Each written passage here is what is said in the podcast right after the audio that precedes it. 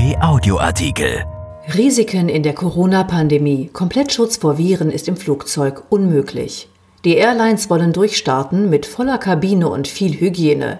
Infektionsrisiken sind trotzdem nicht auszuschließen. Von Wolfram Goertz. Seit die Corona-Krise den Stillstand erzwang, ist auch ans Fliegen kaum zu denken. Danach überlegten die Airlines, die Mittelplätze in Flugzeugen unbesetzt zu lassen. Das aber sei unrentabel.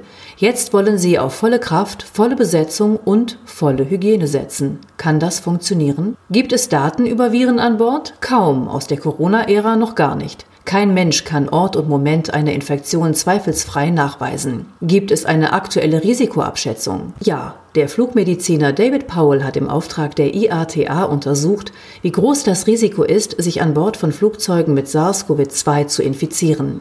Eine Umfrage bei Airlines, die rund vierzehn Prozent des weltweiten Luftverkehrs repräsentieren, ergab sieben Verdachtsfälle, in denen Passagiere und Crewmitglieder sich an Bord angesteckt haben könnten. Das könnte aber auch später im Hotel oder sonst wo passiert sein.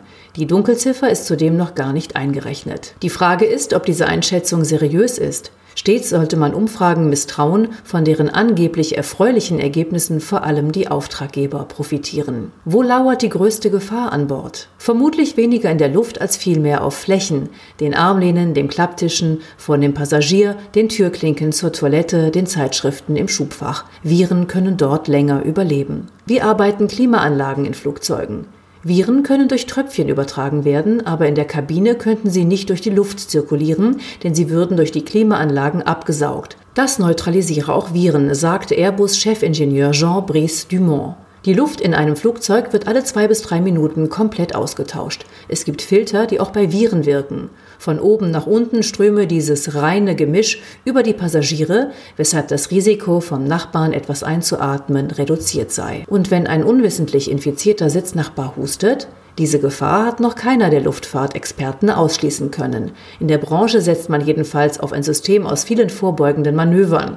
Gestaffeltes Betreten der Kabine, Händewaschen vorher, eventuell Fiebermessen vor dem Abflug, Maskenpflicht, womöglich sogar Visiere. Desinfektion der Terminals, der Kabine und des Handgepäcks. Ausgabe geeigneter Handgele und Desinfektionstücher. Letzte Sicherheit vermuten Infektiologen, wird es aber nicht geben können. Wie kann man sich sonst noch schützen? Experten verweisen darauf, dass die Luftfeuchtigkeit im Flugzeug niedrig ist. Das aber trocknet die Nasenschleimhäute aus und macht sie zugänglich für Keime. Wer seine Schleimhäute pflegen will, sollte beim Flug viel trinken. Werden die Maßnahmen die Abläufe verändern? Passagiere müssten vermutlich künftig früher am Flughafen sein und die Standzeiten der Maschinen werden sich durch die Kontrollen und die zusätzlich vorgeschriebenen Reinigungsmaßnahmen wohl auch verlängern. Erschienen in der Rheinischen Post vom dreizehnten Mai zweitausendzwanzig und bei R P Online. R P Audioartikel. Ein Angebot von R P Plus.